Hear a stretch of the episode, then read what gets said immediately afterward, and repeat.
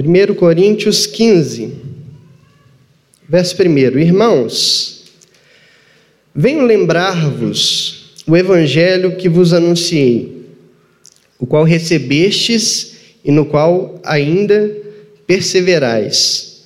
Por ele também sois salvos, se retiverdes a palavra tal como eu vos preguei, a menos que tenhais escrito em vão. Antes de tudo, vos entreguei o que também recebi, que Cristo morreu pelos nossos pecados, segundo as Escrituras, e que foi sepultado e ressuscitou ao terceiro dia, segundo as Escrituras. E apareceu a Cefas e depois aos doze. Depois foi visto por mais de quinhentos irmãos de uma só vez, dos quais a maioria sobrevive até agora, porém alguns já dormem. Depois foi visto por Tiago, mais tarde por todos os apóstolos, e afinal, depois de todos, foi visto também por mim, como por um nascido fora de tempo, porque eu sou o menor dos apóstolos, que mesmo não sou digno de ser chamado apóstolo, pois persegui a igreja de Deus. Mas pela graça de Deus sou o que sou, e a sua graça que me foi concedida não se tornou vã. Antes trabalhei muito mais do que todos eles. Todavia, não eu, mas a graça de Deus comigo. Portanto, seja eu, sejam eles, assim pregamos e assim crestes. Ora, se é corrente pregar-se que Cristo ressuscitou dentre os mortos, como pois afirma alguns dentre vós que não há ressurreição de mortos? E se não há ressurreição de mortos, então Cristo não ressuscitou. E se Cristo não ressuscitou, é vã a nossa pregação, e é vã a vossa fé. E somos tidos por falsas testemunhas de Deus, porque temos asseverado contra Deus que ele ressuscitou a Cristo, o qual ele não ressuscitou, se é certo que os mortos não ressuscitam. Porque se os mortos não ressuscitam, também Cristo não ressuscitou. E se Cristo não ressuscitou, é vã a vossa fé e ainda permaneceis nos vossos pecados. E ainda mais, os que dormiram em Cristo pereceram. Se a nossa esperança em Cristo se limita apenas a essa vida, somos os mais infelizes de todos os homens. Mas de fato, Cristo ressuscitou dentre os mortos, sendo ele as primícias dos que dormem. Visto que a morte veio por um homem, também por um homem veio a ressurreição dos mortos. Porque assim como em Adão todos morrem, assim também todos serão vivificados em Cristo. Cada um, porém, por sua própria ordem. Cristo, as primícias, depois os que são de Cristo na sua vinda. Então, virá o fim, quando ele entregar o reino de Deus ao Deus e Pai, quando houver destruído todo principado, bem como toda potestade e poder, porque convém que ele reine até que haja posto todos os inimigos debaixo dos pés. O último inimigo a ser destruído é a morte. Porque todas as coisas sujeitou debaixo dos pés. E quando diz que todas as coisas lhe estão sujeitas, certamente exclui aquele que tudo lhe subordinou. Quando, porém, todas as coisas lhe estiverem sujeitas, então o próprio filho também se sujeitará aquele que todas as coisas lhe sujeitou, para que Deus seja tudo em todos. De outra maneira, que farão os que se batizam por causa dos mortos? Se absolutamente os mortos não ressuscitam, por que se batizam por causa deles? E por que também nós nos expomos a perigos toda hora?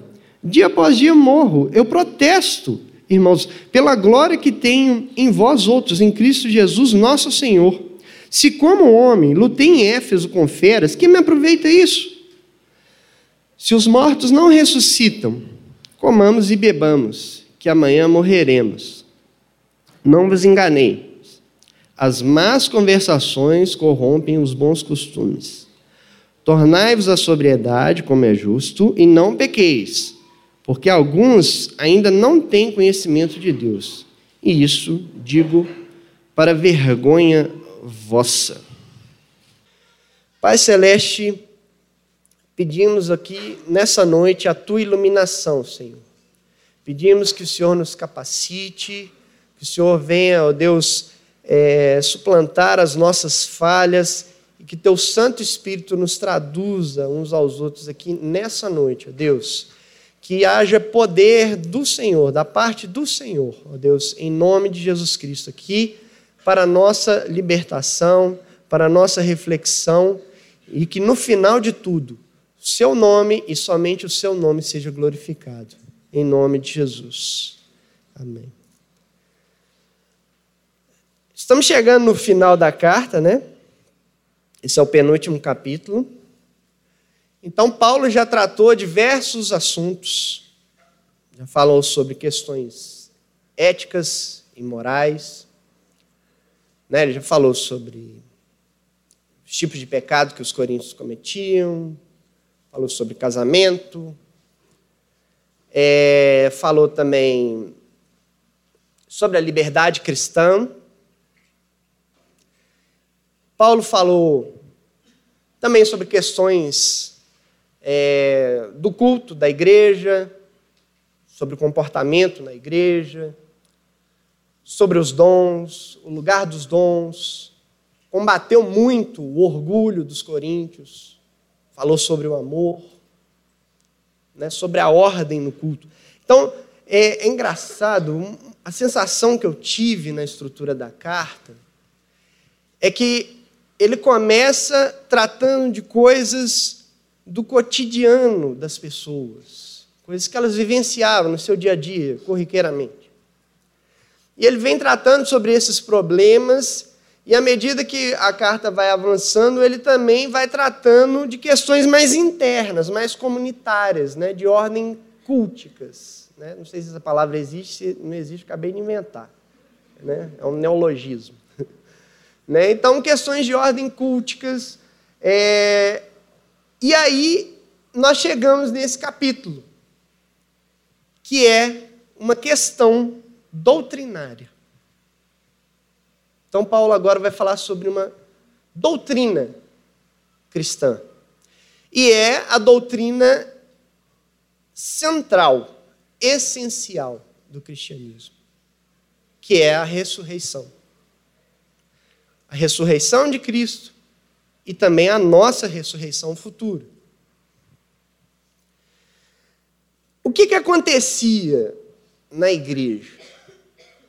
Né? Paulo para fazer essa explanação, ele vai numa ordem muito interessante. Ele começa primeiro com três argumentos provando que a ressurreição de Cristo é verdadeira.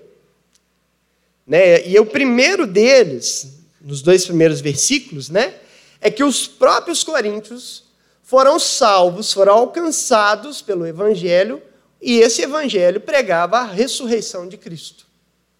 Então, o evangelho que inicialmente os coríntios creram, trazia para eles a ideia de que Cristo ressuscitou.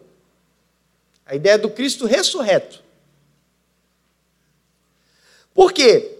Na mente grega, eles não é, achavam que o corpo, eles tinham uma imagem do corpo, da carne, né, da matéria, equivocada.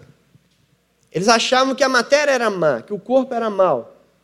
E que, na verdade, a alma, que eles até acreditavam ter uma imortalidade, né? eles acreditavam que a alma é eterna.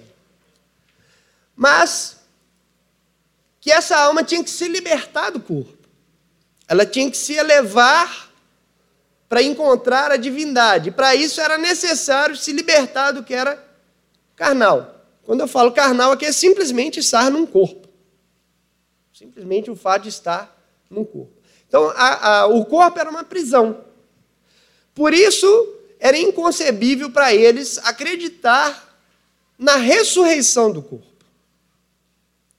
Tanto é que Paulo, ao pregar sobre Jesus lá na Grécia, ele começa a pregar em Atenas, as pessoas o levam para um, lugar apropriado, onde aconteciam as discussões, que era o é, Areópago, e lá ele começa, ele faz todo um discurso. Isso aí tem lá no capítulo 17 de Atos. Ele faz todo um discurso falando do Deus desconhecido. E ao final da sua pregação, ele fala que Deus ressuscitou Jesus Cristo dentre os mortos. Aí deu confusão. Aí, aí uns caras, é, né, balela que você está falando. Outros falam assim: não, não, não, não, não, você já mudou de assunto, isso aí nós vamos te ouvir numa outra oportunidade. Né? E alguns poucos creram. Então, você ver que a mente grega rejeitava essa ideia da ressurreição. Né? É, mas os coríntios, o evangelho pregado aos coríntios, continha essa doutrina de que nós iremos ressuscitar um dia. Segun, o segundo argumento para mostrar, demonstrar aos coríntios que a ressurreição é uma verdade, é da, pró das, da, da próprias escrituras.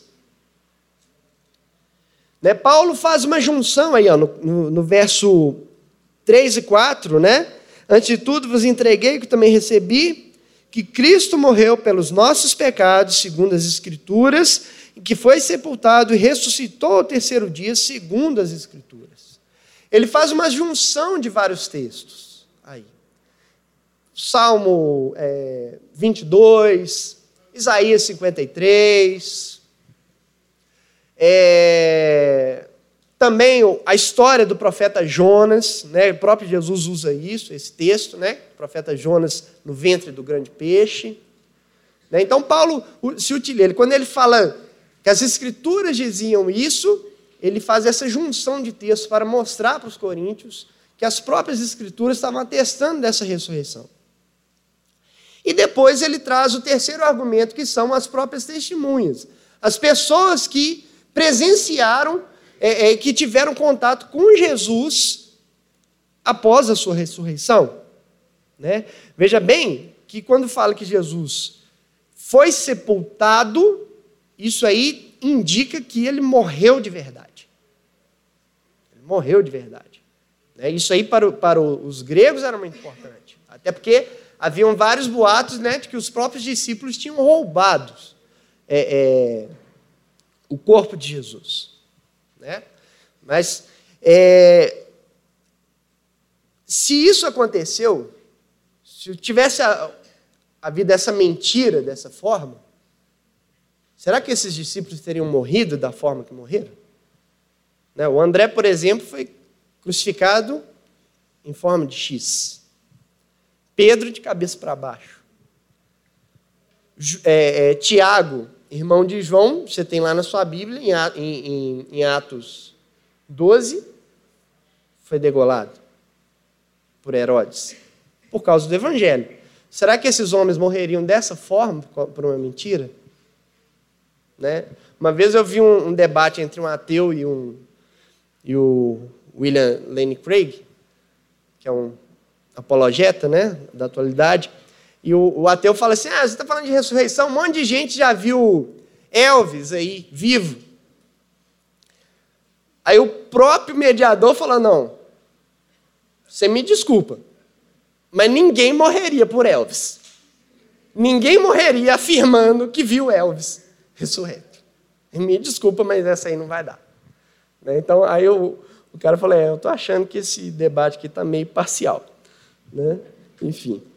Mas apareceram, Jesus, após sua ressurreição, apareceu para várias testemunhas. Olha, verso 5, vai acompanhando. Né? Cefas, que é o nome hebraico de Pedro.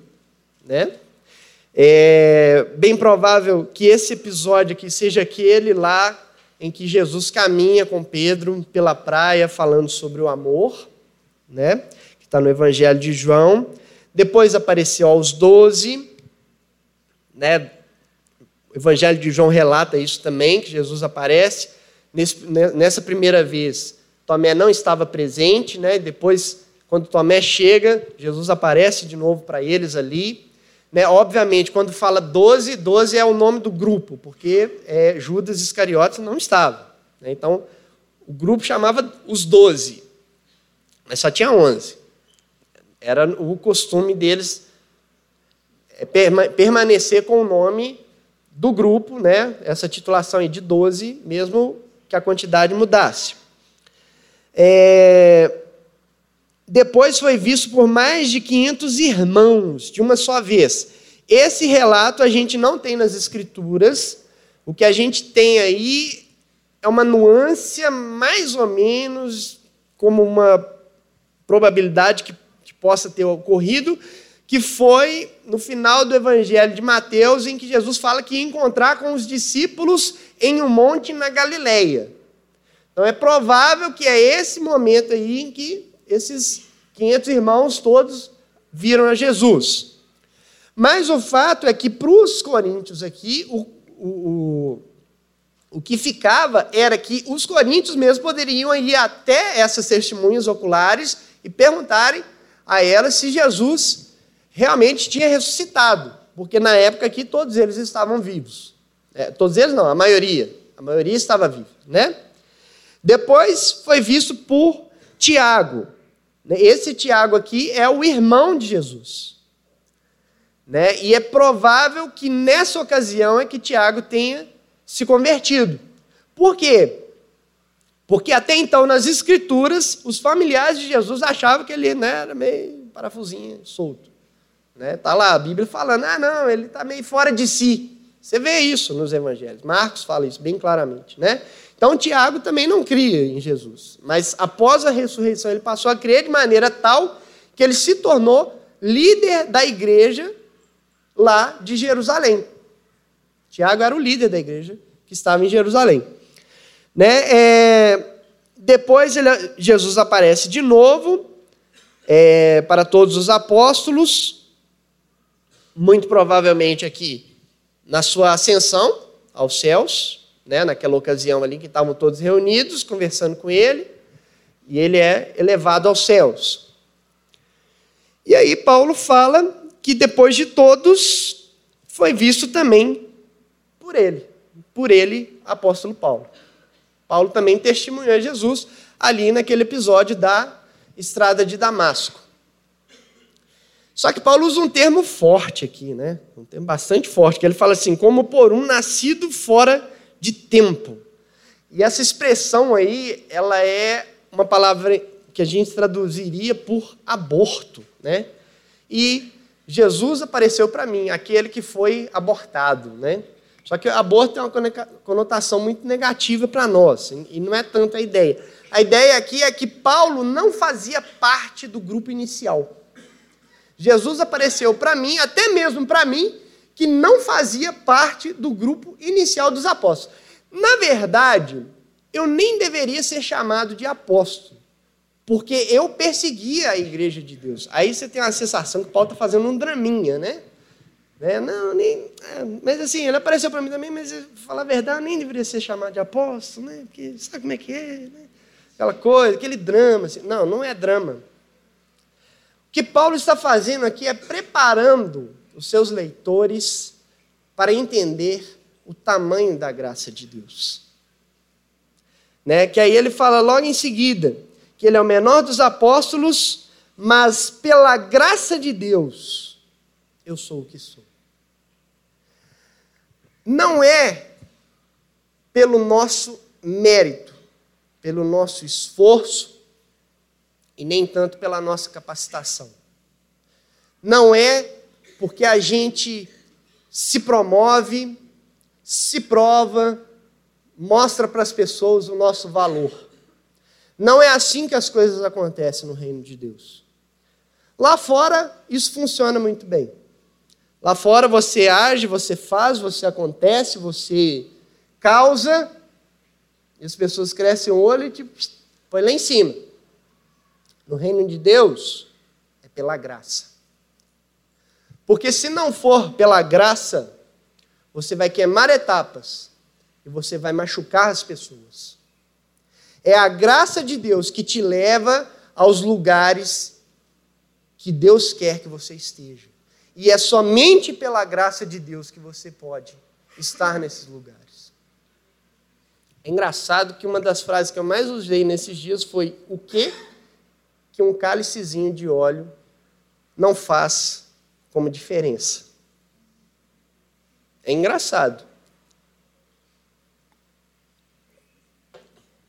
As pessoas te olham diferente.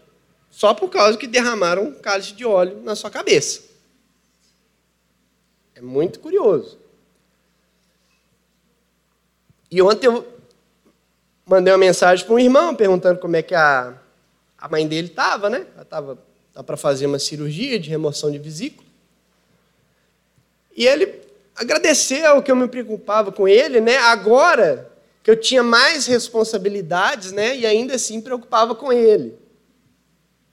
Eu fui, não podia perder a chance de falar com ele o que é isso, irmão. A responsabilidade já existia antes. Se aquele cálicezinho de óleo ali é, é, mudar a forma como eu enxergo as pessoas, como eu sirvo as pessoas, é melhor a gente ter fritado uma coxinha com ele. É, porque não pode mudar. Ali é só o momento do, de algo que já vem acontecendo há um tempo. Não é mais. Não, permanece. Tem que permanecer, não pode mudar a forma como olha para as pessoas. Por quê? Porque não é o cálice, é a graça de Deus. É a graça de Deus. E era isso que Paulo cria. Né? E ele cria tanto nisso que ele fala que essa graça de Deus foi tão poderosa e tão abundante na vida dele que ela proporcionou até mesmo que ele, que não estava no grupo inicial dos discípulos, trabalhasse mais que todos eles. É só a graça de Deus que pôde fazer isso com ele. Né? Foi isso que ele fala aqui no texto. E aí, no verso 11: Portanto, seja eu, sejam eles, assim pregamos e assim crestes. Então, ele encerra esse primeiro trecho aqui do texto, falando que o evangelho que vocês receberam é esse evangelho da graça, e esse evangelho contempla a ressurreição. E aí ele mostra para os coríntios, ele passa a mostrar para os coríntios o porquê que a ressurreição é tão central no cristianismo. E ele faz uma demonstração mostrando pelo menos sete pontos em que o cristianismo ruiria simplesmente, caso não houvesse a ressurreição. O primeiro ponto, no próprio, iniciando pelo verso 12, né? Se a corrente pregar-se que Cristo ressuscitou dentre os mortos, como, pois, afirma alguns dentre vós que não há ressurreição dos mortos? Primeiro ponto: se não há ressurreição dos mortos, Cristo não ressuscitou. O que ele está dizendo é contrapondo uma lógica estranha que os coríntios tinham. Não, Cristo ressuscitou, ele foi a exceção. Fala, ah, isso aí é irracional. Ele não foi, foi exceção, porque ele era humano. E se ele ressuscitou, se, ele, se não há ressurreição de mortos, ele também não ressuscitou. Essa lógica sua é furada. Porque a gente tem essa mania né, de querer chegar e determinar o que a gente crê, o que a gente não crê, como a gente crê e como a gente não crê. A gente é, é, é muito seletivo né? É muito seletivo nessas coisas. Então a gente vai selecionando ao nosso bel entendimento e passa a determinar como as coisas funcionam do nosso jeito. Mas não é. Ou você aceita tudo, ou então vai dar tudo errado. Porque se Cristo não ressuscitou, é vã a nossa pregação. nós estaremos inventando uma fantasia, falando um monte de mentira, falando um monte de falácias. E para piorar, é vã a vossa fé. Gente, por que, que a ressurreição ela é central na mensagem do Evangelho? O texto que eu li aqui na abertura, ele fala disso. Mas eu vou ler especificamente Romanos 4, 25. Que fala que Jesus, o nosso Senhor, foi entregue por causa das nossas transgressões e ressuscitou por causa da nossa justificação. Se Jesus tivesse apenas morrido, não haveria justificação. Obviamente não haveria perdão. Por quê? Porque a justificação é a prova de que Deus aceitou a justificação. A ressurreição é a prova de que Deus aceitou o sacrifício. É a ressurreição de Cristo que prova que Deus aceitou o sacrifício. Isso aí você via no Antigo Testamento, muito claro. Né? Obviamente de forma figurada, mas é a mesma coisa. Quando o sacerdote entrava no Santo dos Santos uma vez por ano, oferecendo um sacrifício né, de remissão de pecados, e esse sacerdote saía, ali era uma ressurreição. Por quê? Porque significava que Deus tinha aceitado aquele sacrifício e Deus ia ser com aquele povo. Ao passo que quando o sacerdote oferecesse e morresse, o povo clamava e chorava, porque significava que Deus tinha rejeitado o sacrifício. A ressurreição é essa prova, que Deus aceitou o sacrifício supremo e eterno em nosso favor. E por isso nós somos justificados. Qual que é a diferença? É que o perdão ele afirma que você tinha culpa, mas é que a sua culpa, mas que você não receberia a punição por causa da sua culpa.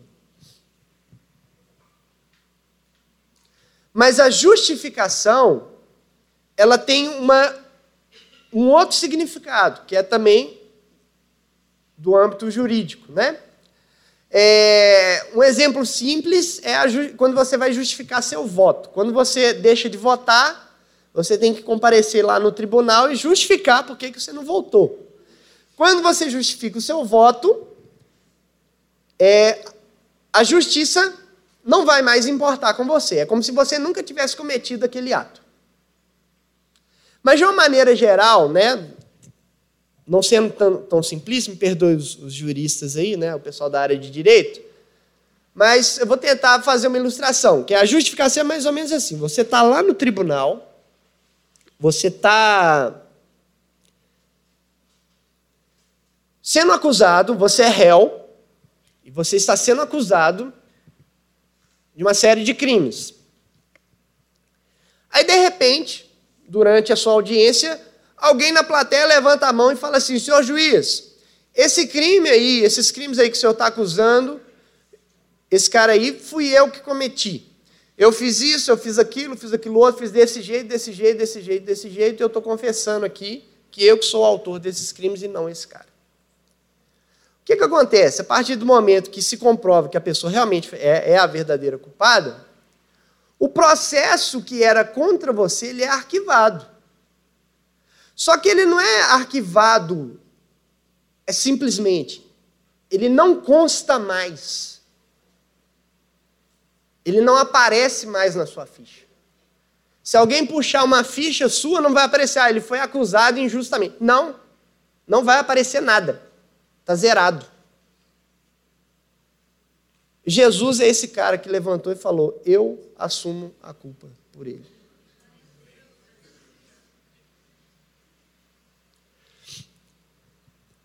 É por isso que a ressurreição é tão central, porque é ela que trouxe essa justificação, mostrando que Deus nos aceitou.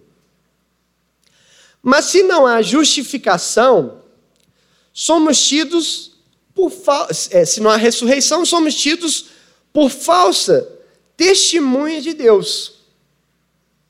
Significa que nada disso é verdade.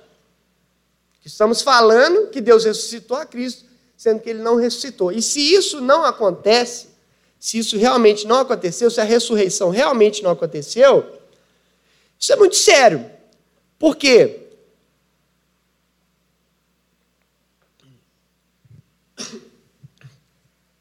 Um crucificado era tido por inimigo de Deus. Alguém condenado ao madeiro era maldito de Deus. Significava que Deus era contrário àquela pessoa, que Deus era inimigo pessoal daquela pessoa. Isso era tão sério na cultura judaica que não era para considerar nenhum dos seus ensinos, por mais belos que fossem. E, se possível, a família era orientada a nem considerar que essa pessoa tinha nascido no meio dela. Jesus era, seria tido como louco, porque ele afirmava que ele era Deus. Ele, era, ele seria considerado simplesmente um blasfemador. E porque ele blasfemou, ele se tornou inimigo de Deus. Isso se não houver ressurreição. E para piorar a situação, nós permaneceríamos ainda nos nossos pecados. A santa ira de Deus é, continuaria pairando sobre nós.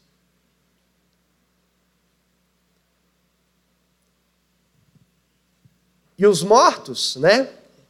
Como Paulo fala aqui, é o sexto ponto. Os que dormiram em Cristo pereceram, foram condenados. Acabou para eles. Deu ruim.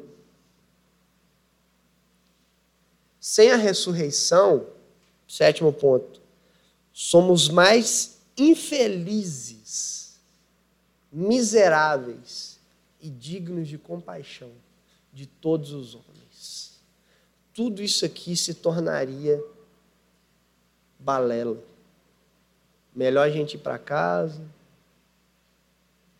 parar de estar aqui, talvez transformar aqui numa boate ou num restaurante, como era antigamente, porque não, nada disso aqui faria sentido. Sem a ressurreição, nada disso faria sentido. Mas, verso 20, de fato, Cristo ressuscitou. Gente, a Bíblia tem uns mas que são assim extraordinários. Eu compararia esse mas aqui a um mas que existe lá em Romanos capítulo 3. Porque lá em Romanos, Paulo vem trazendo, desde o capítulo 1, toda uma descrição do estado da humanidade diante de Deus. Primeiro ele falando dos gentios, da sociedade gentil, o quanto que ela é depravada. Depois falando dos judeus, que, é uma, que era uma sociedade que tinha recebido a revelação de Deus e não tinha feito nada com isso, continuava perdido do mesmo jeito. E aí ele traça, no início do capítulo 3, um retrato de toda a humanidade. Aí fala que os homens, eles têm os seus pés ágeis para derramar sangue. Né? A boca, eles trazem cheia de veneno. Veneno de serpente nasce debaixo de suas línguas. Né? Então, um retrato horroroso ali. Né? E aí, beleza, e como é que a gente se livra disso? Aí ele vira e fala assim: que pela lei de Deus, nem mesmo pela lei de Deus, o homem seria justificado diante de Deus. Mas agora, vem a justiça de Deus por meio da fé, mediante o sacrifício de Jesus Cristo. Justiça diante do qual nós somos justificados. É esse mas aqui também. Mas a ressurreição aconteceu. Mas de fato, Cristo ressuscitou dentre os mortos. E aí então Paulo traz dois tipos para falar da ressurreição de Cristo. O primeiro tipo é que ele fala que Cristo ressuscitou dentre os mortos, sendo ele as primícias do que dorme. A primícia né, as primícias da antiguidade eram os primeiros frutos. Então, na época de colheita, na, quando nasciam os primeiros frutos, é, é, as pessoas pegavam, colhiam esses primeiros frutos e apresentavam, levavam de oferta para Deus. Em dois sentidos. No, primeiro, no sentido de confiando que Deus provisionaria o restante da da colheita e no segundo, agradecendo a Deus por essa colheita que virá. Então, as primícias, elas pressupõem que vai vir uma colheita. Sendo Cristo o primeiro que ressuscitou, ele, como primícia, indica automaticamente, naturalmente, que mais pessoas ressuscitarão com ele. E somos nós. Mas tem uma coisa, para a gente deixar um, um pouco mais claro. A Bíblia, ela traz relatos de pessoas que ressuscitaram. Por exemplo, a filha de Jairo, Lázaro, no Antigo Testamento, né, um, um dos profetas que vai na casa da mulher, ressuscita o filho dela, só, só não lembro do nome de ninguém, né? Mas está lá na Bíblia. É... Só que dentro da teologia, a gente muda um pouquinho, muda, muda o termo usado aí. Por quê? Porque ressurreição é diferente do que aconteceu com essas pessoas. Qual que é a diferença? É que essas pessoas vão voltar, é, elas voltaram a morrer. Elas morreram novamente. Né? E aí, por isso que dentro da teologia a gente usa o termo reanimou. Essas pessoas foram reanimadas. O que, que significa? Significa que elas morreram de verdade, morreram mesmo, comprovadamente. É por isso que Jesus demora, inclusive, para ir lá é, ressuscitar Lázaro, né? Para mostrar que ele morreu mesmo. Que tinha quatro dias, não tinha mais jeito lá, não. O cadáver já estava apodrecido. Só que Lázaro voltou à vida, mas depois teve que. Ele morreu novamente. Mas a ressurreição, que a Bíblia chama de ressurreição de fato, é a vitória sobre a morte.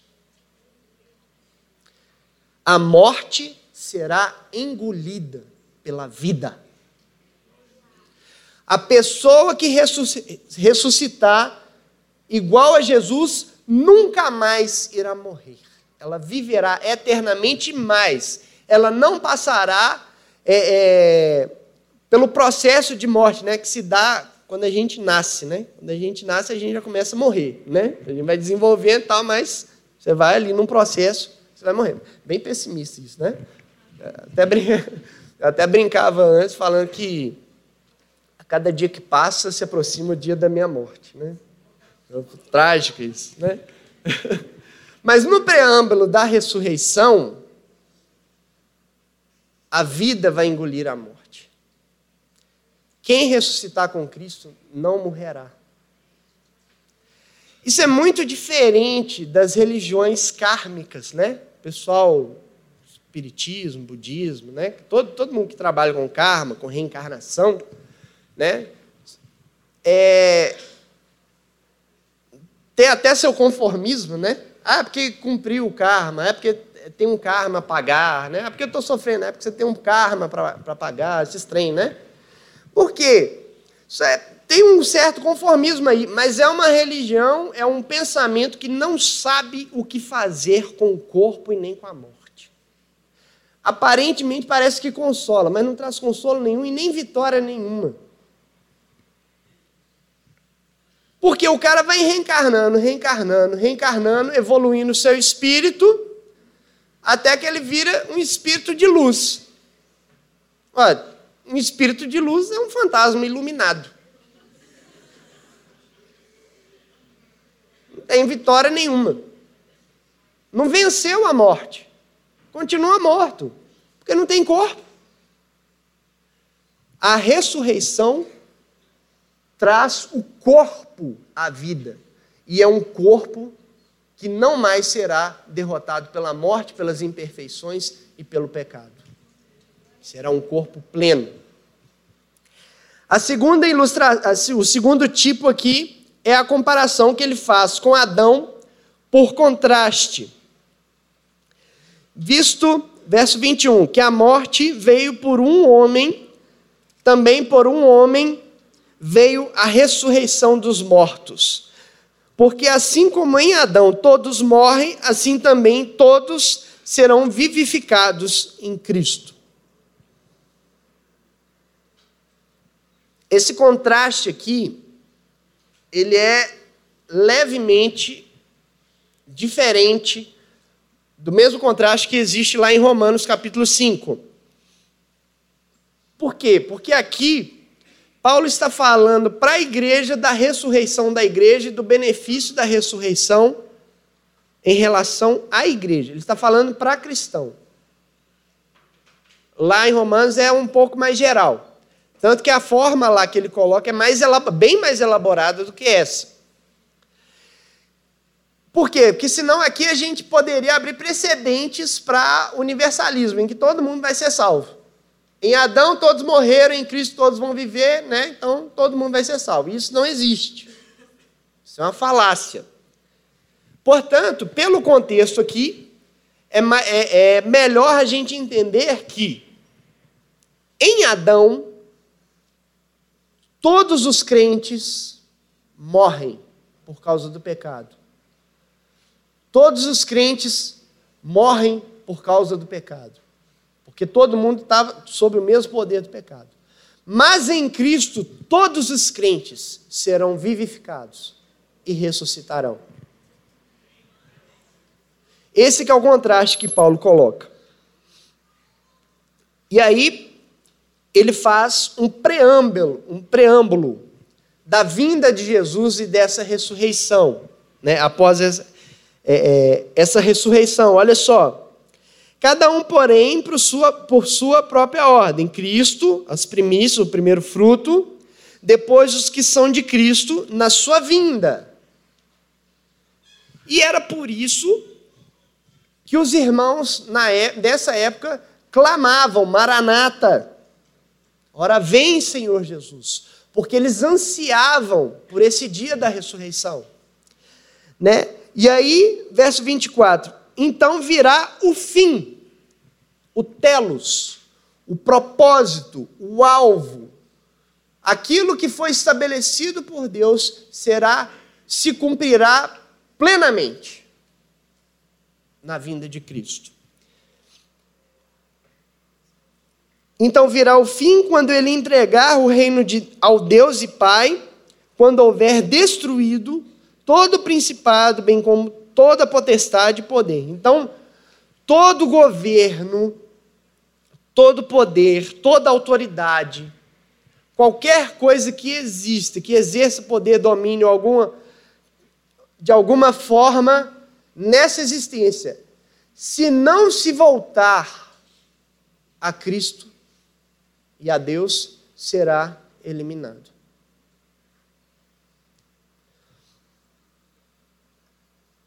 E aí ele fala que o último inimigo a ser destruído é a morte. É curioso isso aqui, né?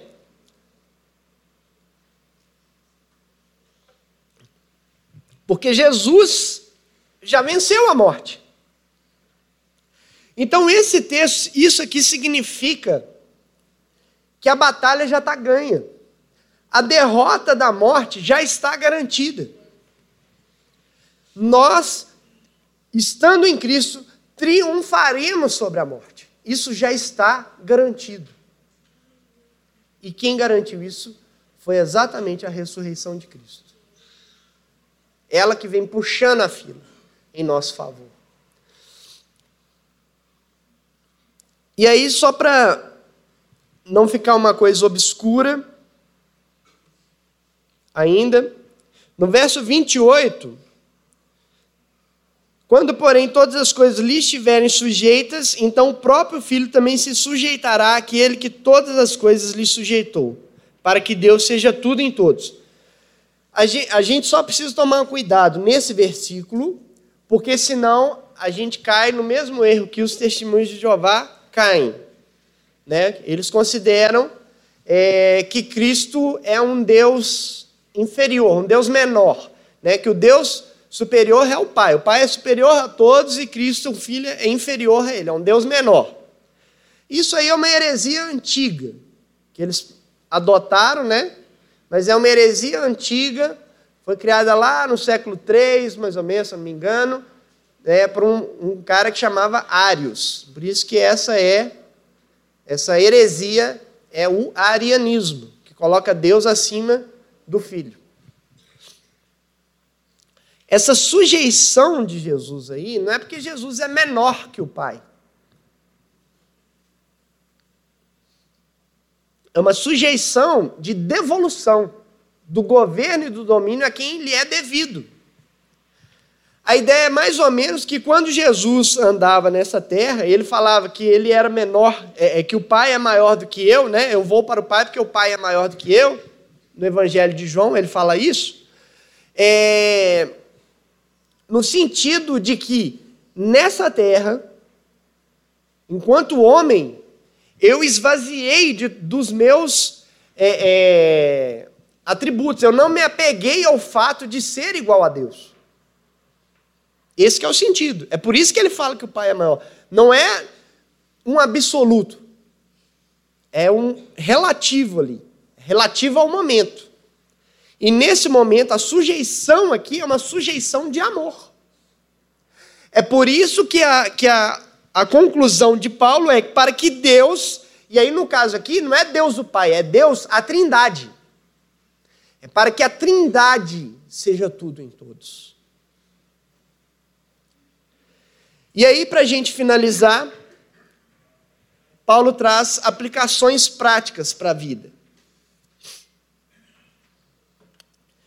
Primeiro, um versículo bastante obscuro aí, que é o verso 29, né, que fala de outra maneira o que se farão os que se batizam por causa dos mortos. Esse versículo é um dos mais obscuros das Escrituras.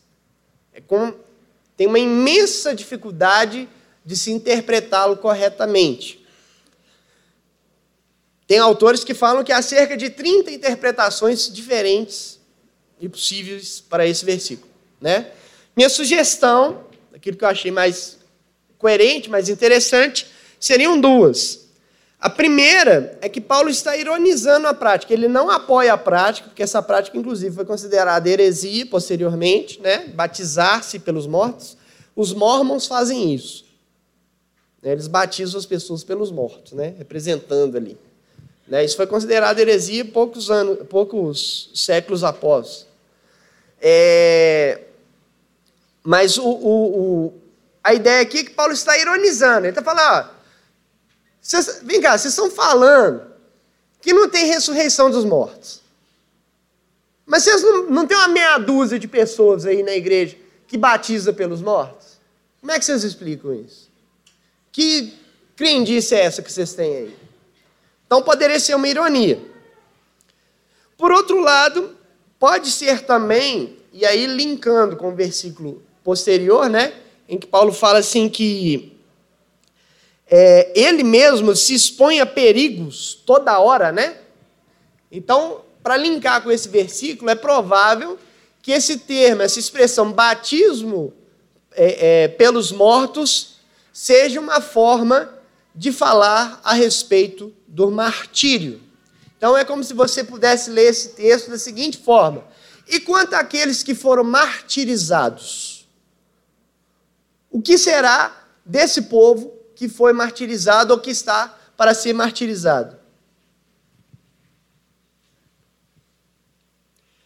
Fato é que, sem a ressurreição, não faz sentido enfrentar a morte, como eu falei. Não faz sentido as pessoas se entregarem é, por causa do Evangelho, uma vez que essa história de ressurreição é uma mentira. Como os judeus acusaram os cristãos. Eles falaram para os cristãos. Eles falaram que os cristãos, os discípulos, tinham é, é, ido à noite e roubado o corpo no túmulo. Ninguém morreria por isso. Ninguém morreria por isso. Né? Então, por isso que Paulo protesta. Né? E aí ele fala, no verso 32, se como homem lutei em Éfeso com feras, né? aqui provavelmente é uma ilustração, é, é com certeza uma metáfora, né? para é, alguma grande perseguição que ele teve na cidade de Éfeso. Pessoas se levantaram de forma ferrenha contra ele. É, inclusive, o próprio Paulo já tinha sido, antes de escrever essa carta, apedrejado e quase morreu. Né? Por isso que ele fala: não, não é uma mentira. Não é uma mentira, porque eu enfrento a morte todo dia, como enfrentei em Éfeso. Porque se não há ressurreição, comamos e bebamos, que amanhã morreremos. Não tem esperança para nós. É só isso aqui mesmo. Então é melhor a gente meter a cara no pecado, uma vez que não há ressurreição. Mas há ressurreição. E é por isso que Paulo fala com, com os coríntios: Não vos enganeis, as más conversações corrompem os bons costumes. Ele usa um ditado popular da época. E a gente aceita tão facilmente teologia torta no nosso meio. Isso é recorrente. A gente dá ouvidos às más conversações. Não é à toa que nós temos a teologia da prosperidade, que a gente luta, luta, luta para esse trem sair do nosso meio. E não sai. Não sai. Sabe por que, que não sai? Porque a gente não tem esperança. Ressurreição para nós é só um negocinho que aconteceu. Ela não é o nosso. É, é, a nossa perspectiva. É por isso que a gente aceita a teologia da, da prosperidade. Porque está todo mundo desesperado. E essa teologia ela deveria chamar teologia do desespero mesmo. Por quê? É a cura agora, é a benção agora. Isso aí é teologia de quem não tem para onde ir. Isso é teologia de quem não sabe para onde vai. Aí tem que aproveitar aqui agora, tem que comer e beber, porque amanhã vai morrer.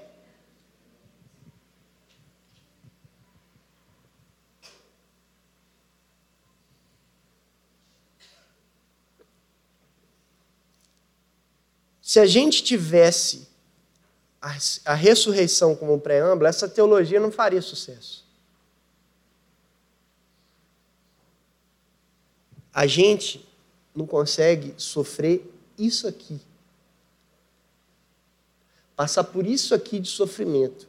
E olha que há palavras e mais palavras a respeito do sofrimento. É quase que sofrimento e ser cristão fossem sinônimos nas Escrituras. No mundo tereis aflições. Mas tem de bom ânimo, eu venci o mundo.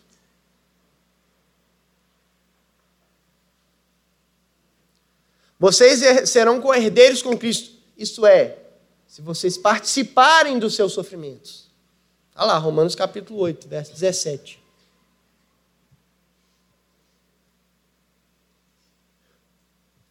A gente não acredita nessas o choro pode durar uma noite, o sofrimento vai vir, meu amigo. O sofrimento vai vir. Mas a alegria vem pela manhã. Sempre a esperança em perspectiva. Se você não vencer aqui nessa terra, se você for derrotado por uma doença, por uma situação, preocupa não, você vai ressuscitar. E a doença será derrotada assim como a morte. Por isso, Tornai-vos a sobriedade, como é justo, e não pequeis.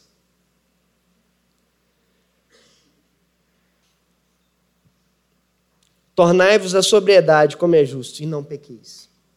A palavra esperança, nas Escrituras, no grego, é uma palavra elpis. Ela traz uma ideia de antecipação é um antecipar no sentido de que você coloca as pernas para andar, para chegar até o alvo. Mas no andar para chegar até o alvo, você se comporta como se já tivesse chegado lá. Então ela traz um convite para nós, que se a gente vai ser santo, que a gente já ande em santidade que se a gente vai ser cidadão do céu, que a gente já ande de modo digno da nossa cidadania que a gente já expresse aqui hoje aquilo que nós seremos naquele dia, quando Ele vier e nós ressuscitarmos.